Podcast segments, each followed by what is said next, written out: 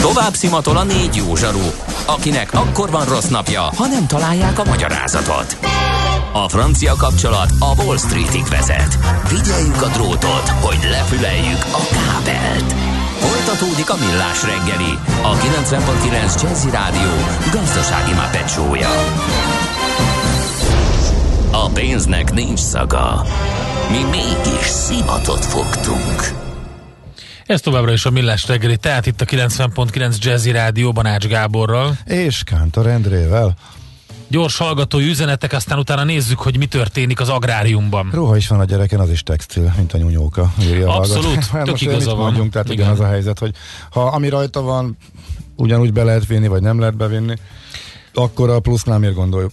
Nem, jogos, É, csak jogos, így persze. ab- absztrakt módon a szabályt Mhm. próbáltuk értelmezni, de igen, teljesen igazuk van. Na jó, akkor haladjunk tovább.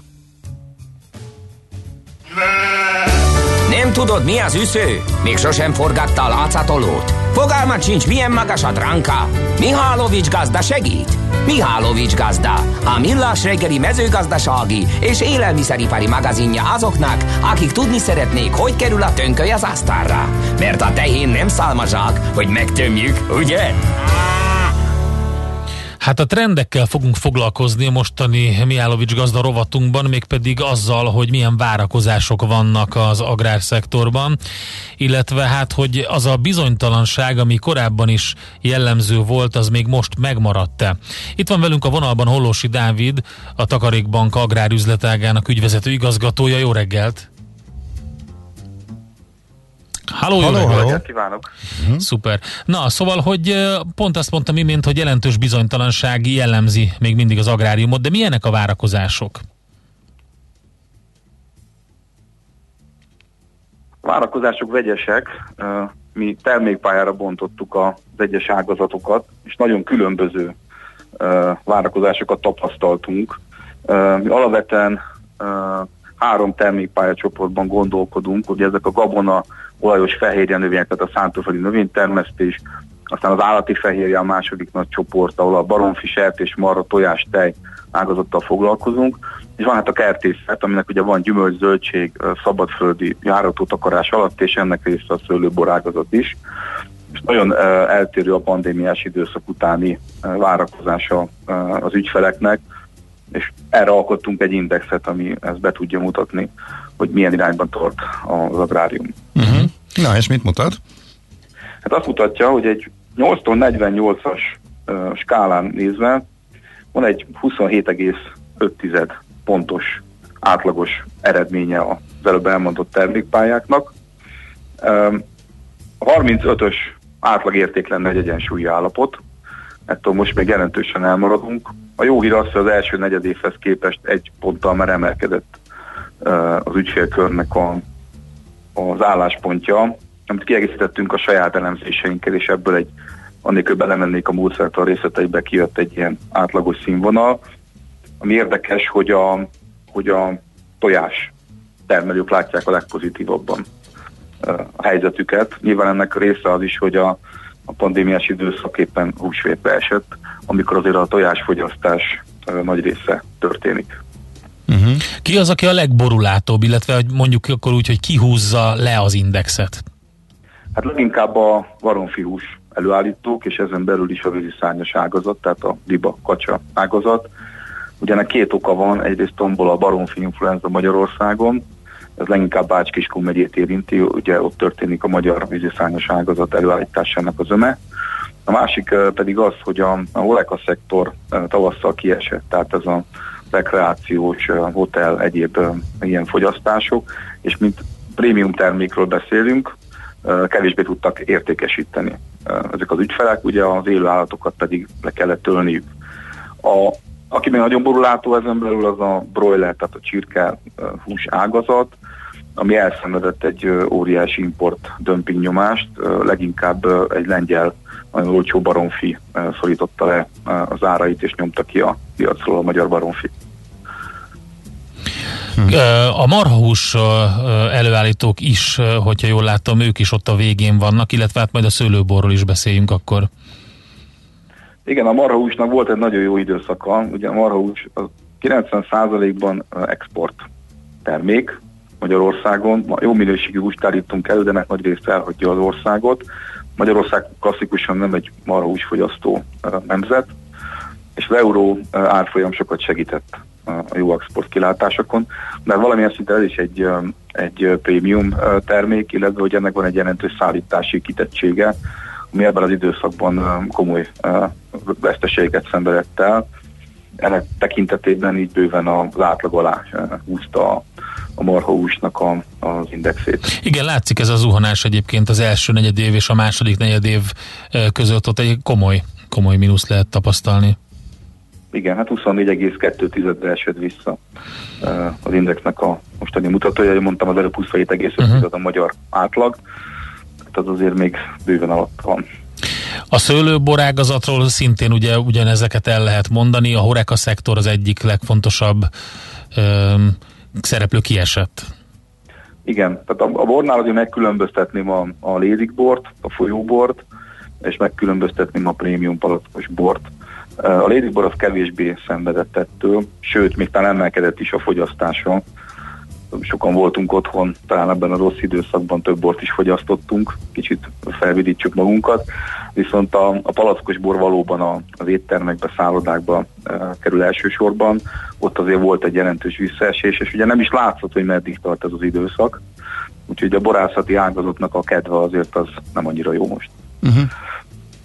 Hogyha összességében nézzük, akkor azért az látszik ugye, hogy korábban azt gondoltuk, illetve nem csak gondoltuk, hanem konkrét adatok is bizonyították, hogy válságok idején a mezőgazdaság az viszonylag jól bírja a strapát, és kvázi egy válságálló státuszban van, de ez most akkor nem igaz ezek szerint, ugye? Miért? Mi változott meg? Véleményünk szerint ez megváltozott. Ugye a legutóbbi válsághelyzet, amit tudtunk mérni és értékelni, az a 2008-9-es pénzügyi világválság volt, és akkor látszott, hogy minden ágazat jelentősen bezuhant. A mezőgazdaságot érintette legkevésbé, ugye nagyon egyszerű oka van, bármilyen válság van, élelmiszert kell fogyasztanunk, uh-huh. élelmiszert kell termelnünk, annak egy állandó kereslete van. És azóta olyan szinten bekapcsolódott a magyar mezőgazdaság, és inkább élelmiszer gazdaságról beszélünk, ma már nem is mezőgazdaságról és élelmiszeriparról, bekapcsolódott a, a világ vérkeringésébe, a világ globalizációjába, és annyira függ az ipari és kereskedelmi tényezőktől, most már az látszott, hogy egy ilyen válság, ami most jelentkezett, és ugye szeretném hangsúlyozni, hogy egyszerre volt egy keresleti és egy kínálati válság is. Tehát gyakorlatilag kínálat volt a termelőknél, ez ugye az árakat alapvetően ugye lehúzná, ha túltermelés van, de közben keresett meg eltűnt, nem azért, mert nem szerettünk volna fogyasztani, mert nem biztos, hogy hozzá tudtunk jutni. És e kapcsán azt láttuk, hogy a mezőgazdaság veszített abból a válságálló nimbuszából az élmiszergazdaság, amit korábban mi prognosztizáltunk. Uh-huh.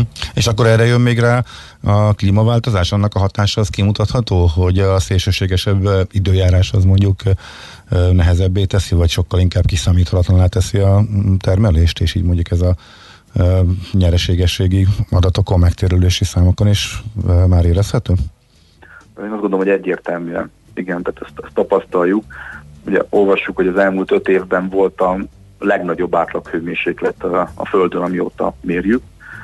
Már a termelőkkel nagyon sokat beszélgetünk, én magam is nem olyan régen a, a járságban voltam, ahol elmondta az adott termelő, hogy például a cukorborsó termesztésre egyre alkalmatlanabb az ország. Egyszerűen az UV és a magas hőmérséklet megöli a, a, a fotoszintézist, a leveleket, uh-huh. tehát egyértelmű jele van, illetve hát mindannyian láttuk, hogy március-áprilisban gyakorlatilag Magyarország területen nem hullott csapadék. Ugye az idei gabona termésen, annak mennyiségén és minőségén ez látszani is fog. Aztán május közepétől június közepéig viszont leesett az a mennyiség, nem esett. Uh-huh. Tehát hektikus, én azt mondanám, uh-huh. az időjárás, és az elképesztő kiszámíthatatlan teszi az ágazatot, és nyilván ez a jövedelmezőségben is látszani fog.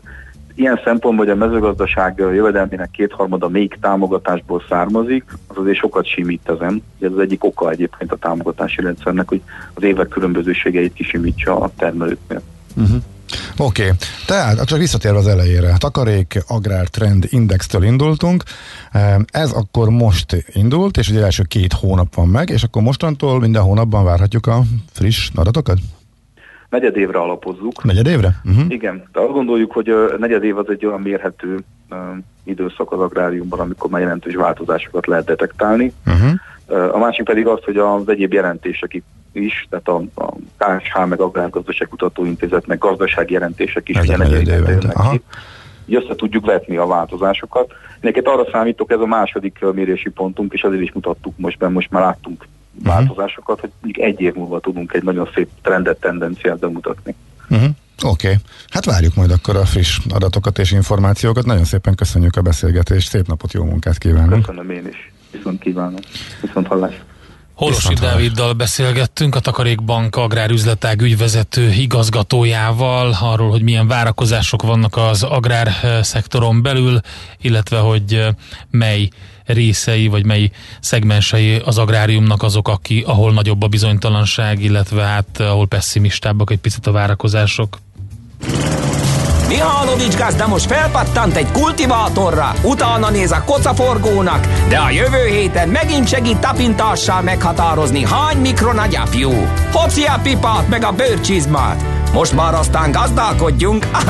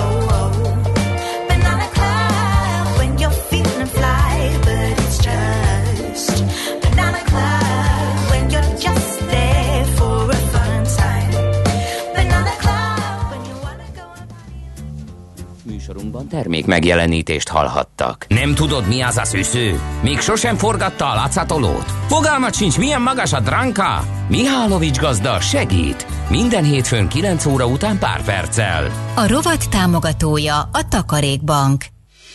Rövid hírek a 90.9 Jazzin. Az emberek közel háromnegyede számít rá, hogy ősszel visszatér a koronavírus. Negyedének romlottak a jövedelmi viszonyai a járvány kitörése óta, és ugyan a többség szerint az egészségügy jól kezelte a járványhelyzetet, ám az oktatás, a gazdaság és főleg a nehéz anyagi helyzetbe kerültek kormányzati támogatása kapcsán ez már nem mondható el. Többek között ez derül ki a Publikus Intézet népszavának készített közvéleménykutatásából. A felmérés szerint a magyar társadalom 13%-ának kisebb, 9-nek nagyobb mértékben csökkentek a bevételei. Minden 25. ember pedig, vagyis az összes megkérdezett 4%-a lenullázódott. Heteken belül több új szakasszal bővül az M4-es autópálya. A hónap végére műszakilag elkészül a 29,5 kilométeres Berettyú-Újfalu és a Nagykereki országhatár közötti rész.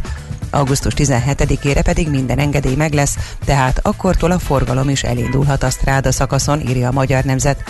A Cegléd abony szakasszal a stráda gyakorlatilag elér szólnak külterületéig, így a megyeszékely bekapcsolódik az országos gyorsforgalmi hálózatba. Változik a közlekedési mobiljegyek ellenőrzése a távolsági buszokon.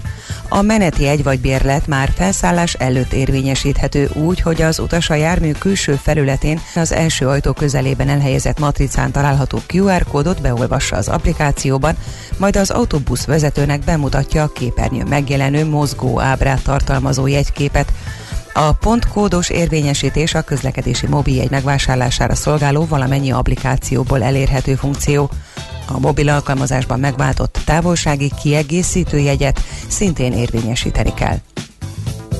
Míg a bankok közötti forint átutalások 2,6%-kal csökkentek az első negyedévben, addig a forint számlákról külföldre irányuló utalások száma dinamikusan nőtt, írja a világgazdaság. 6%-os volt az erősödés, több mint 12 milliárd forintot utaltunk külföldre április végéig. Marad a jobboldali kormány Horvátországban. A vasárnap megtartott előrehozott parlamenti választásokon a szavazatok 90%-os feldolgozottságánál úgy tűnik, a Horvát Demokratikus Közösség 68, a Szociáldemokrata Párt irányította Restart koalíció pedig 43 mandátumot szerzett a 151 fős törvényhozásban. A HDZ kihirdette győzelmét, de nem szerzett abszolút többséget, így koalíciós partnert kell találnia. Elhunyt Ennio Morricone, a kétszeres Oscar, Grammy és kétszeres Golden Globe díjas olasz zeneszerző 91 éves volt. Morricone az elmúlt 7 évtizedben több mint 400 művet komponált a mozi és a televízió számára.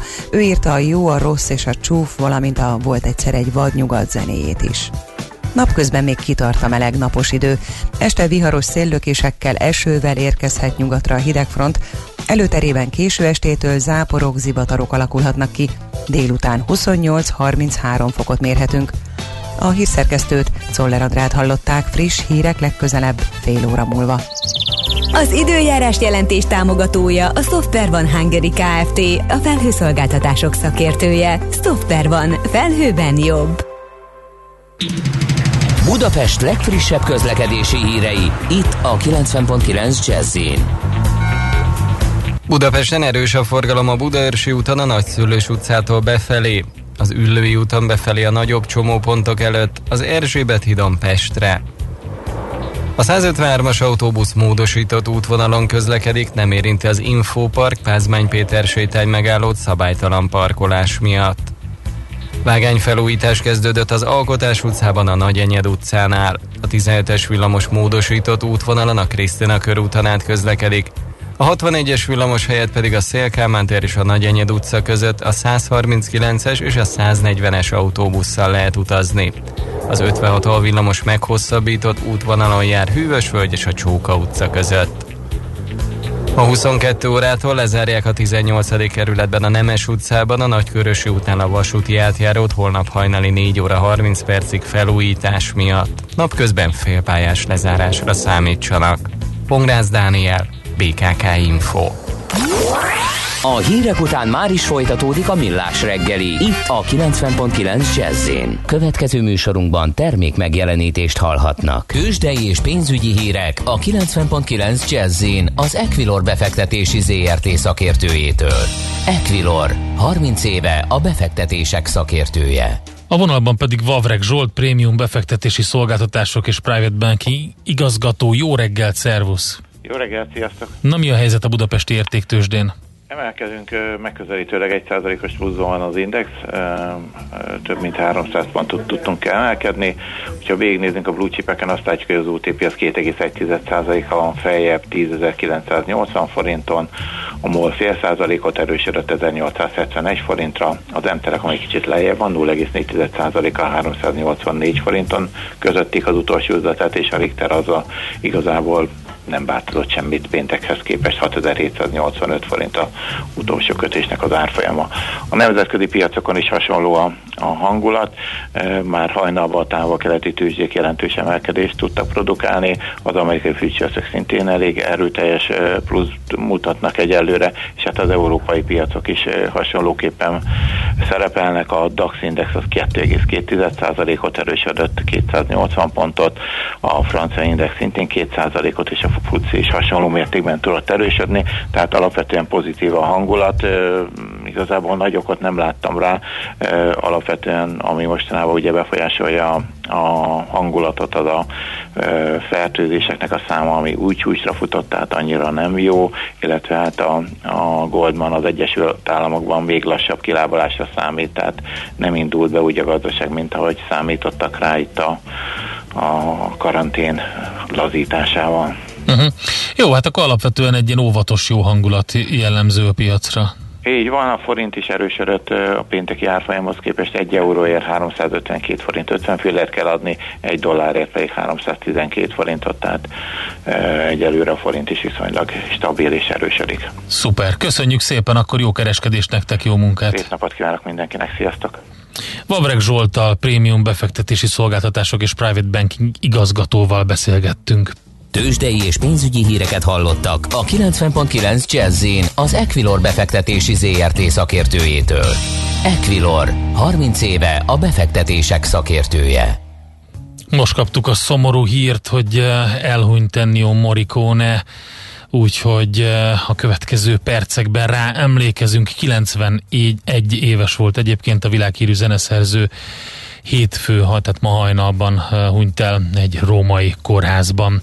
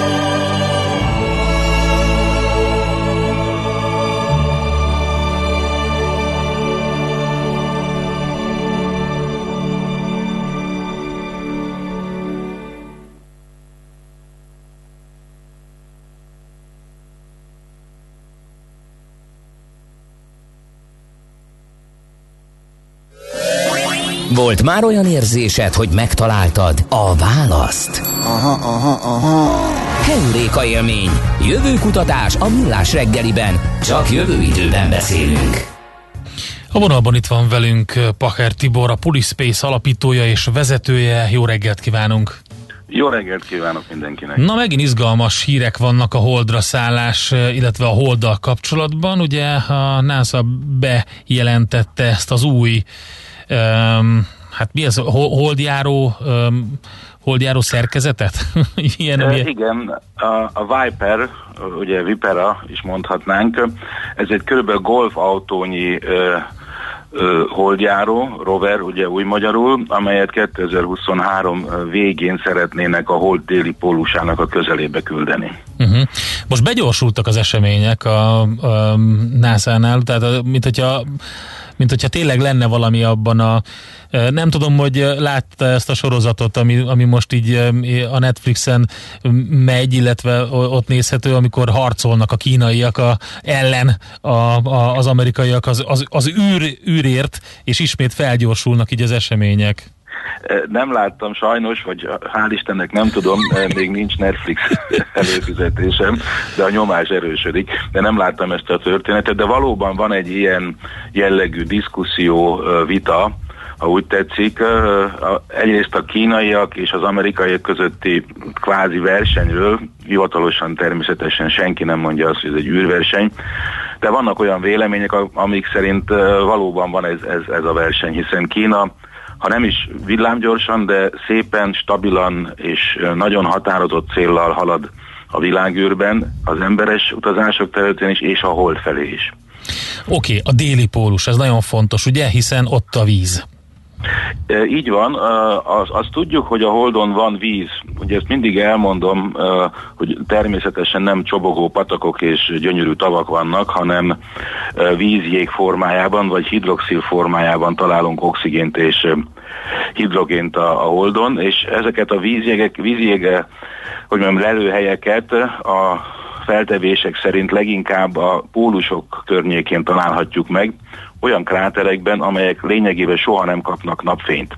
Ugye a Holdnak is hasonlóan dőlt a tengelye a, a nap körüli keringéshez képest, tehát hasonlóan vannak nem ilyen értelemben évszakok, mint a Földön, de a pólusok környékén sokáig, vagy nagyon alacsonyan áll a nap, és vannak olyan kráterek, ahol nem ér el a napfény.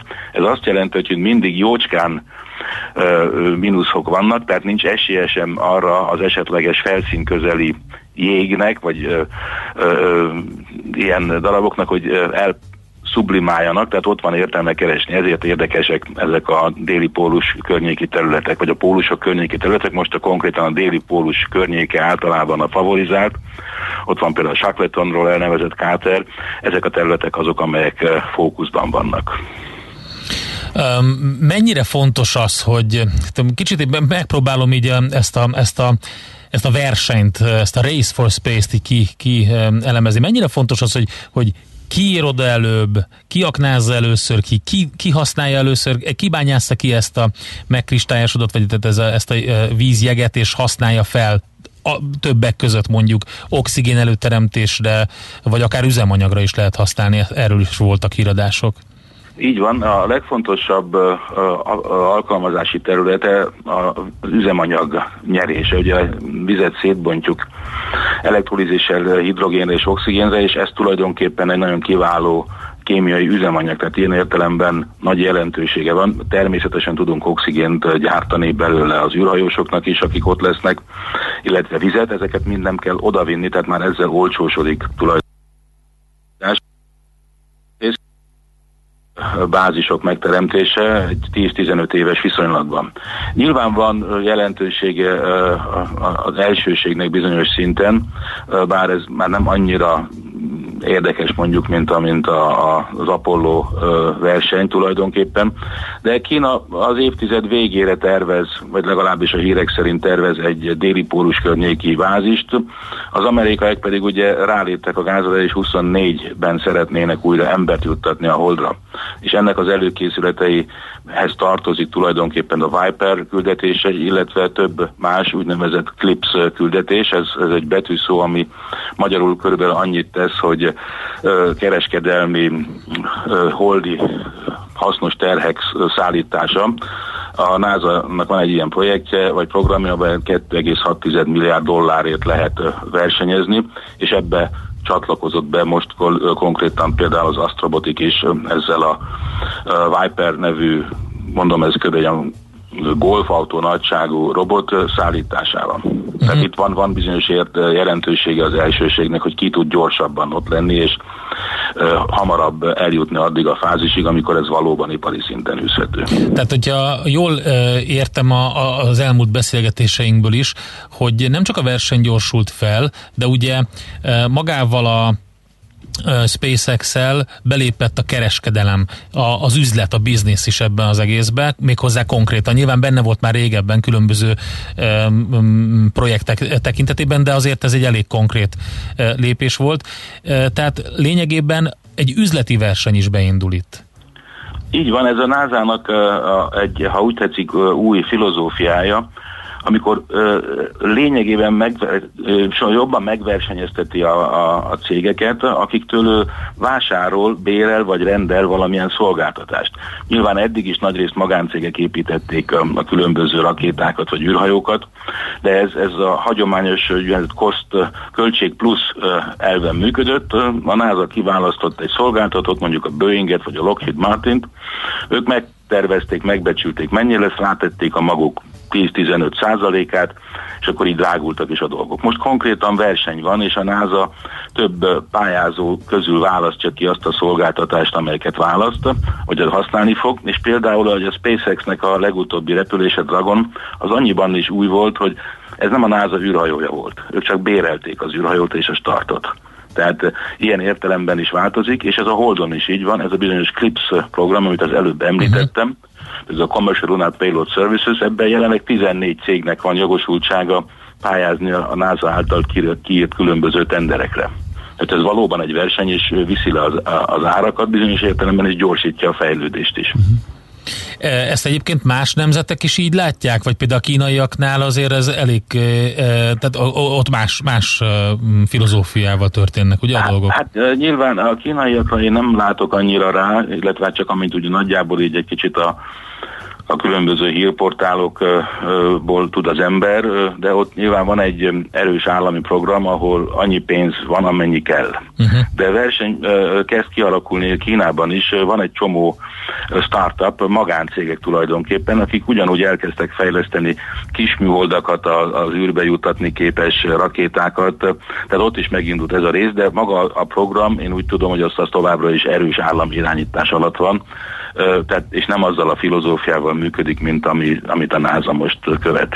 Oké, okay, hát ez a leglátványosabb rész, ugye, amikor, amikor, amikor mi végignézzük a tévében, hogy fellövik a rakétát, látjuk a képeket, amiket, esetleg videókat, amiket készítenek, amit majd a Viperről lehet látni, de azért ennek egy nagyon nagy előkészítő fázisa van, egy csomó cég bedolgozik ebbe. Itt belejönnek a képbe azok a kisebb beszállítók, esetleg magyar cégek is, vagy magyar valamilyen magyar kapcsolattal rendelkező cégek is, akik részt vehetnek ezekben a a, projektekben? A NASA felé ez bizonyos értelemben nehéz, illetve Amerika felé általában, hiszen van egy kettős felhasználású anyagok vagy eszközök felhasználásáról szóló törvény, az ITAR nevű rendelet, ami megnehezítheti az export-import dolgokat Amerikába, de van természetesen lehetőség pont a kereskedelmi indítatású expedícióknál. Ugye nekünk is van konkrétan lehetőségünk az Astrobotik egy korábbi repülésén eszközt, vagy valamit eljuttatni a Holdra, tehát ilyen értelemben van, van természetesen mód arra. Konkrétan az Astrobotik, aki, ahogy mondtam, a mi partnerünk is, ők azért ebben eléggé élóvas szerepet játszanak. Tavaly kaptak egy 80 millió dolláros megbízást az első repülésre, ez a Peregrine nevű kisebb kapacitású holdraszálló egységük lesz, ez várhatóan jövő év második felében indul.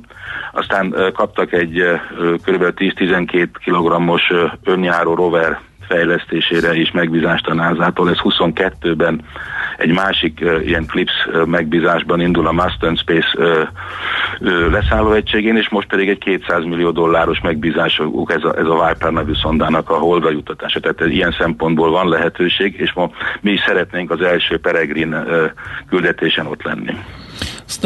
Közben rájöttem egyébként, egy, elkerülte a figyelmet, hogy ez a Viper is természetesen egy, egy ilyen mozaik szó, tehát a, azt jelenti, hogy Volatiles Investigating Polar Exploration Rover, tehát kimondottan egy, egy ilyen jó pofa, mindennek van egy ilyen neve az amerikaiaknál. Ők szeretnek ilyen betű kombinációkat gyártani, ez, ez néha sok, sokáig tart, míg valami jót találnak. Na igen, és akkor legalábbis ilyen hangzatos, hogy Viper.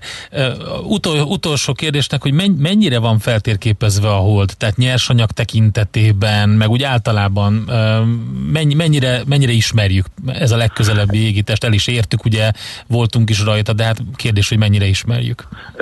Van egy nagyon egy részletes geológiai térkép, ezt nemrég tették közé, ezek nyilván a, a hold körül keringő szondák méréseiből, spektroszkópiai vizsgálataiból állnak össze leginkább, illetve geológiai karakterizálásuk, karakterez The Igbo, Ugye ott konkrétan a hold felszínen azért nagyon-nagyon keveset ö, értünk még el. Volt a hat emberes ö, Apollo expedíció, ö, két lunohod, néhány leszállóegység korábban a, a szovjet programban a lunák közül, ott volt vissza, mint a ö, visszahozó expedíció is, és most tulajdonképpen még a két kínai, akik dolgoznak. Tehát igazából a felszínen, az úgynevezett a felszíni igazságról nem sokat tudunk, tehát ott mindenképpen kellenek ezek a robotikus expedíciók először először. Fú, nagyon érdekes, remélem, hogy érdekes és izgalmas dolgokkal folytatjuk majd. Köszönjük szépen az információkat, jó munkát, szép napot! Köszönjük szépen, a puli is készül, és nagyon izgalmas évek elé nézünk. Oké, okay, oké, okay, figyeljük, a puliról beszélünk akkor legközelebb. Oké, okay, köszönjük szépen, Tibor! Viszontlátásra! Pakár Tiborral beszélgettünk, a Police alapítójával és vezetőjével, Hold expedíciók ugye újra előtérbe került. Ez az egész, ez volt a mai Heuréka élmény rovatunk témája. Heuréka élmény, a millás reggeli jövőben játszódó magazinja. Mindent megtudtok. Majd.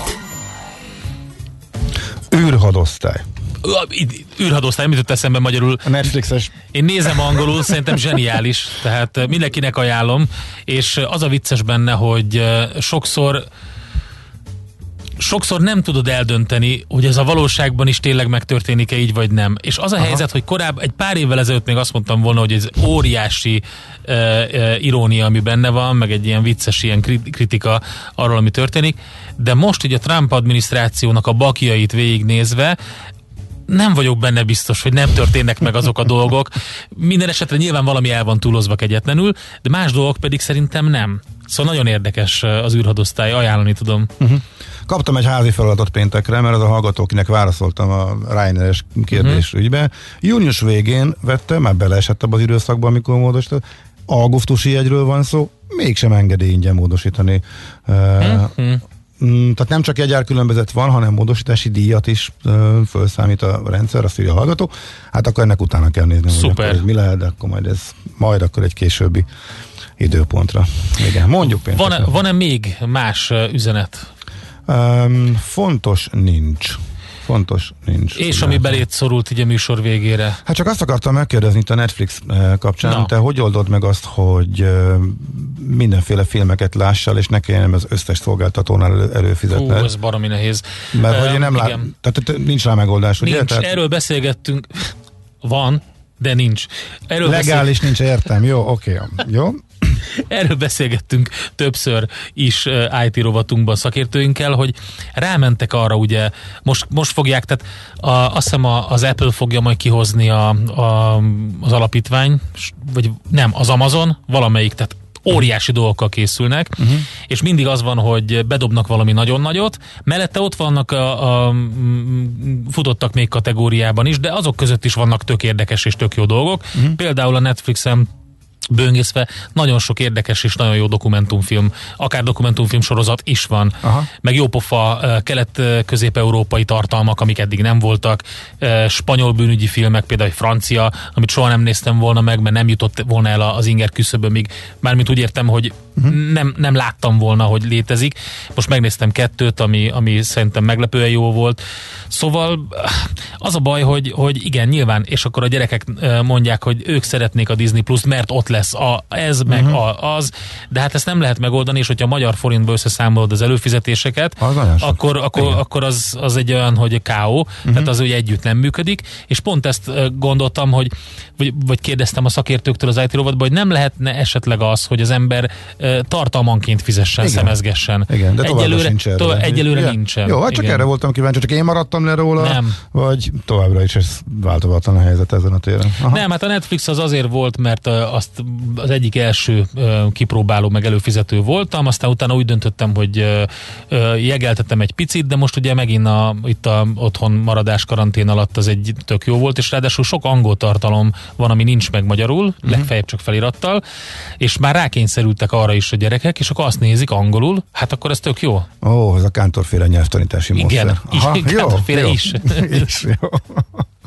Oké. Okay. Na jó, Na, de úgyis mennünk kell, úgyhogy meg kell, hogy... Megyünk haza, igen, így van, kellett elment az idő. Szépen, de csak holnapig, mert akkor jövünk vissza ugyanebben a felállásban. Így is van. ugye?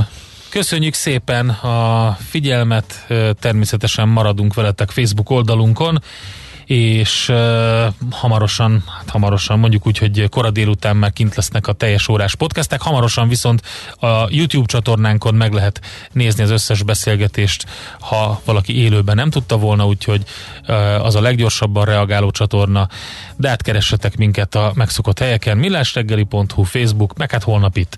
Most pedig jó sok zene, úgyhogy maradjatok itt a jazzin is. Köszönjük a figyelmet! Sziasztok! Már a véget ért ugyan a műszak, a szolgálat azonban mindig tart, mert minden lében négy kanál. Holnap reggel újra megtöltjük a kávés bögréket, beleharapunk a fánkba és kinyitjuk az aktákat. Addig is, keressetek minket az arcaktákban, a közösségi oldalunkon. A mai adás podcastjét pedig holnapunkon. Millás reggeli, a 90.9 Jazzy Rádió gazdasági Muppet show-ja. Ha csak egy műsorra van időd idén, tégy róla, hogy ez legyen az. Csak egy dolog lenne még.